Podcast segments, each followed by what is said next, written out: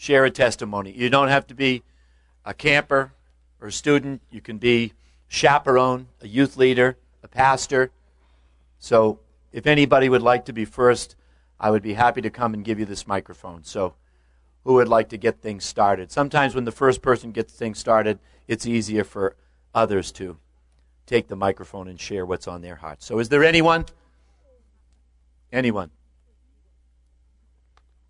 Yes. All right. And, and, and when we give you the microphone, tell us your name and where you're from. Hey guys, uh, I'm Isaiah. I'm from Indiana, Pennsylvania. um, I just want to encourage everybody. Uh, in James chapter 4, the Bible says, uh, Draw near to God and he will draw near to you. And I just encourage everybody to do that because it's by far the best decision you'll make in your life.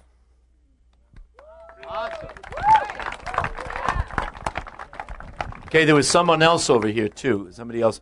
Yes. Come on.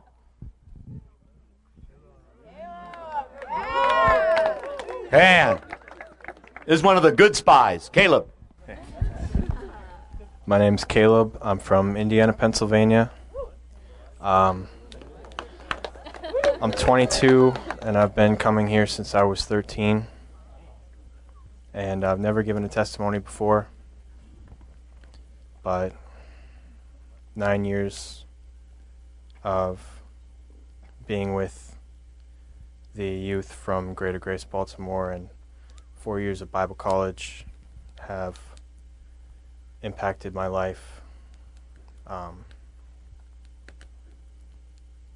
I cannot tell you how vitally important it is for you to take time in your day to take God seriously, to put your phone away, to calm yourself and trust Him for 10 minutes a day. Um, God has worked amazing things in my life. I've met so many people that I never would have met without greater grace, without Christ working in my heart. And um, I just think of recently, I've been thinking about Revelation 22 when it speaks of a river of life that flows out of Mount Zion. And the last verses in the Bible are still saying, Come, drink from the water, come. It's a plea. And I was standing on someone's porch the other day, knocking on their door, and they kind of cracked the window, and I was pleading with them, Hey, did you know Christ died for you? Christ loves you. And they said, Isn't that what Easter's about? And they slammed the, the window on me, and I was like so brokenhearted. Like I'm pleading with this person, come to Jesus. Come, like he's he loves you. He died for you. He rose for you. He loves you. He wants you. And it's rejected, and that I don't know if that planted a seed or if that person is going to go to hell when they die. But I'm telling you right now, and I can speak from years of experience, that without God, you'll never reach your full potential and you'll never be satisfied. I can say that I am going there and I am satisfied with Christ. So, I encourage you. Amen. Thank you, Caleb. Good word. Okay. Yes, come on over. All right. I am Jimmy, and I'm from Indiana, Pennsylvania. So, I was born into a Christian family. I know, right? My both sets of my grandparents are pastors, and um, so I've been in church all my life. But that is not enough. It's literally it, has to be personal. So, in 2008, I went to Turkey Ridge Bible Camp in West Virginia.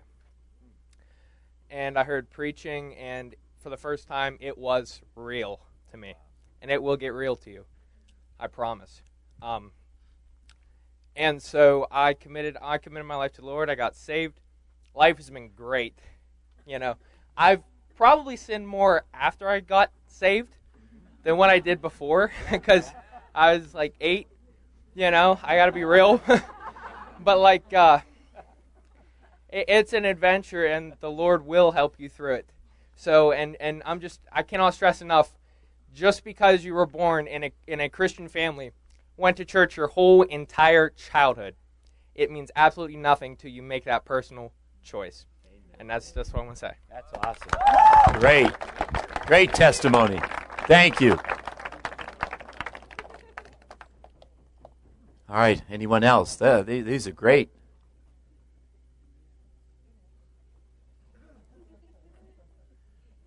If I burst into flames, pray for me. Anyone else? Who wants to be next?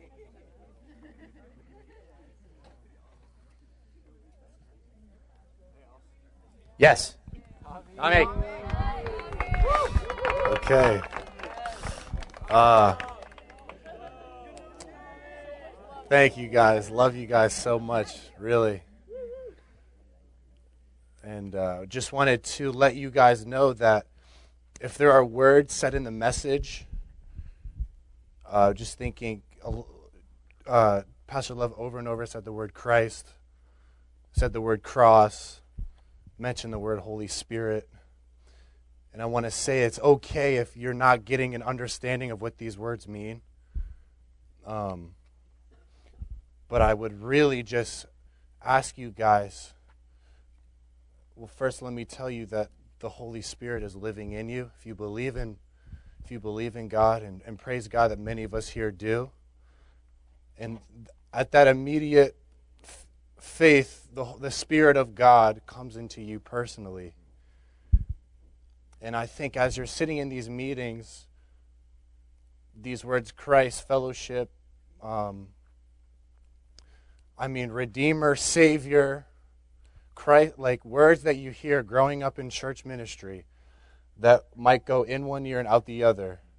But praise God that the, the Spirit of God is living in us and that these words are actually like piercing your soul and I just wanted to tell you guys that if you simply ask God this little prayer, like, God, I hear this word grace every day in Christian school. I hear the word mercy a lot from the pastor, but like pray the simple prayer, God, show me what that means in my life. And I and I can't like I I'm telling you, he will take you by your name. Like he will he will call you by your name and he will say, like Cameron Buckmaster, I'm going to show you my grace because I know that your holy, like that the Spirit of God is living in you. And He will show you His grace and, and He will make these words a part of your daily life. So just these simple prayers, God, show me your grace, can really like build that spirit in you and it'll go on and on from there. So it's just so, so simple. Just give God a little chance, a little prayer. It can even happen this weekend. God, show me what the finished work means. Show me what the cross means. And it can start like in your bunk bed at night. It can start tonight. God, really, I want to know you. Like get like even if you like don't even want to know God, say, God, give me the desire to know you. These are prayers that will change your life. And praise God. Amen. Thank you. Thank you. Good word. Yeah, just just to go along with it, what you said. I today I was down. I was working down in Southern Maryland, setting up a, an event for work, and uh, there was a, a girl that came out. I was at a mall. She was throwing the trash out, and I said, "How you doing?" She said, "Great." She said, "Great. How are you doing?" I said, "I'm blessed." And just said, I just said, "I'm blessed," and she said, "And highly favored." And I said, "I said, yeah, by the Lord Jesus Christ." And you know, I, I and she looked at me and she just smiled. She said, "Wow." She said that was amazing. She said, "You have no idea how much I needed to hear that name." Just the name, Lord Jesus Christ. And you know, Paul said in Romans 10, if thou wilt confess with thy mouth the Lord Jesus Christ, believe in your heart that God raised him from the dead, you will be delivered. And and like what you just said, Mr. Yanowski, is these words are so powerful that we're so familiar with them grace, mercy.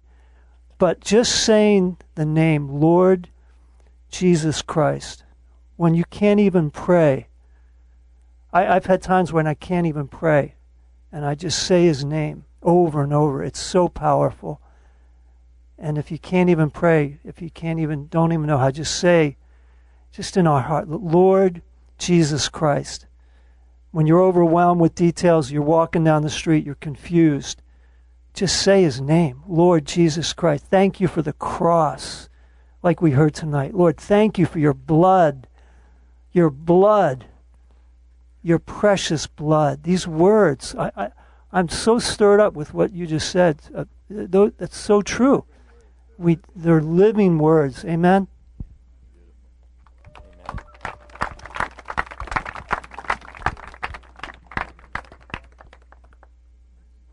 Anyone else?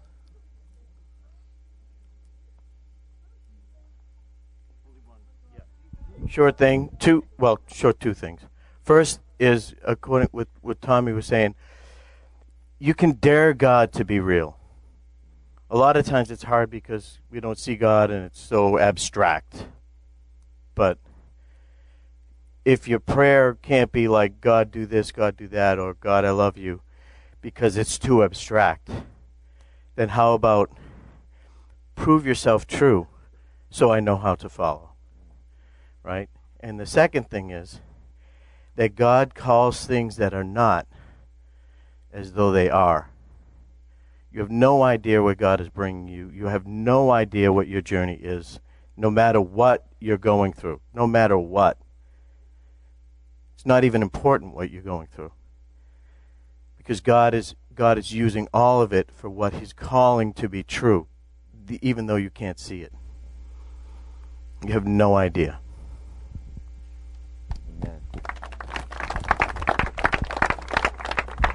Hey guys, Dave from Baltimore. Um, so I wanted to share two things with you guys that's really important, and I really hope you're all listening because this actually changed my life. Um, one of the things is that in John 11. Uh, oh, thanks. You're great. Um, I'm going to use this in a second. I'll let you know. Oh, okay. um, in John 11, it's the story of Lazarus, and um, he died, and Jesus, felt like he, he he knows everything that's happening, and he doesn't go to him. He doesn't he doesn't perform another one of his many miracles that he could have. Um, and like, why not? It's just another time for him to show his glory and to show how amazing he is.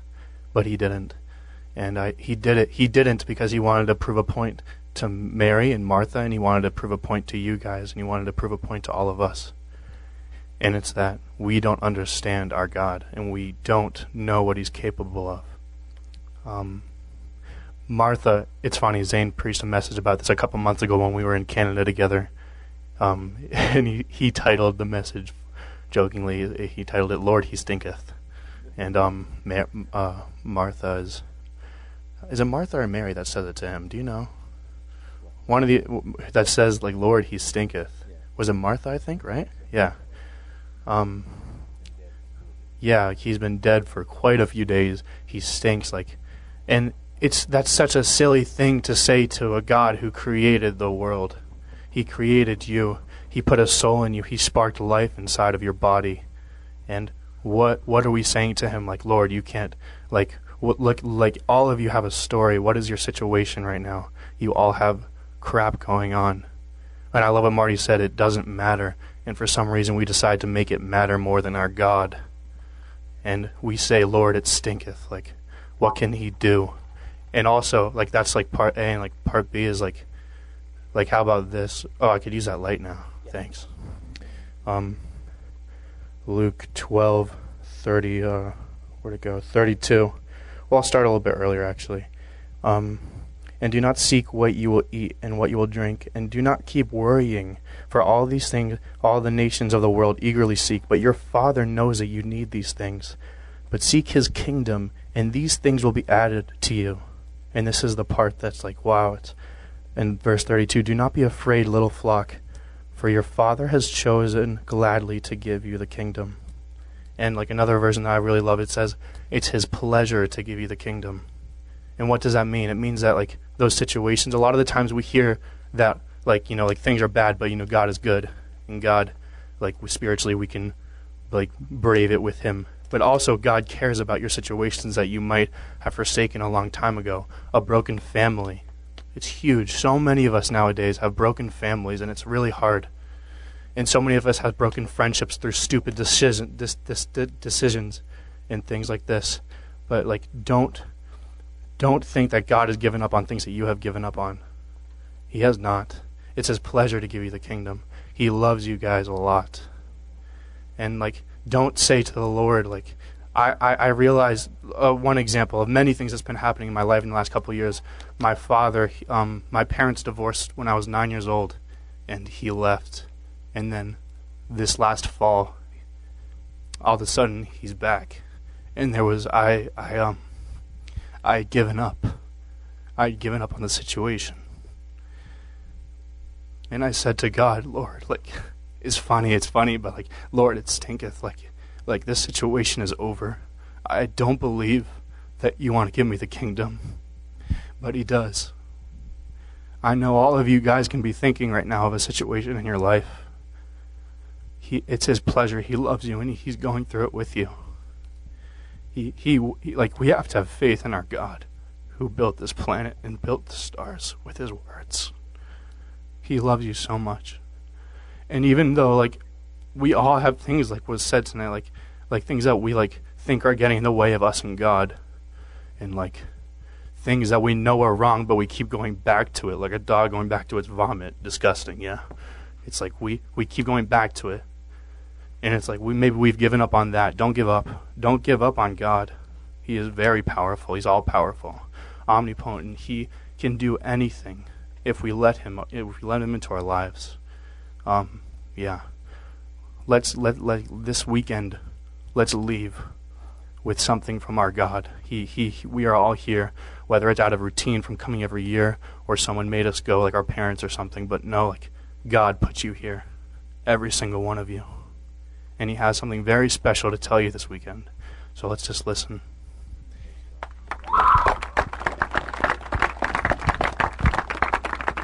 Did was there someone over here that was going to share something?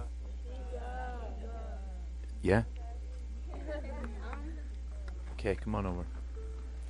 If if the if the um, if the forecast that we're being told is accurate, which is to the minute, then the skies are going to open up here in about seven or eight minutes. So, just giving you a heads up, Tamika. Okay. Um, hi, my name is Chica. I'm from Baltimore. Um, something that's honestly true is that we really do underestimate God because God is like already a big topic, like as it is, and it's hard to think that like somebody so powerful can like really focus and truly have a relationship with somebody like so small as us. Cuz like there's a billion people in the world, but yet he's only focused on you and he's worried about your well-being and he planned a future for you and he made you. And yet like he cares about you. And something that really keeps me going is and I've told coach Jen this, of course. Um she's my basketball mom. She says, um, I said, seek ye first the kingdom of God and all things shall be added afterwards. And something that I'm realizing is that we always make God like a last resort. Like it's kind of like, okay, I'll do it. If I can't do it myself, then I'll go to God later on. It's never like, oh, I'm going to go to God first, then see what I can do. We always put him last. And like they've said, I don't want to kind of like make this long, but like they said, it's like there's really nothing that you can't ask God, even if it's just prove to me that you're real or prove to me that you can do this for me or make a way out of no way because God has made a plan for all of us. And even if it's just like you going up to somebody and saying God, he loves you, or giving somebody a track, like you're doing something to his ministry and he smiles and he has pleasure in everything that you do for him. So, yeah. Awesome. Thank you. Thank you. That's beautiful. All right. One more. One more. One more before we. Yes.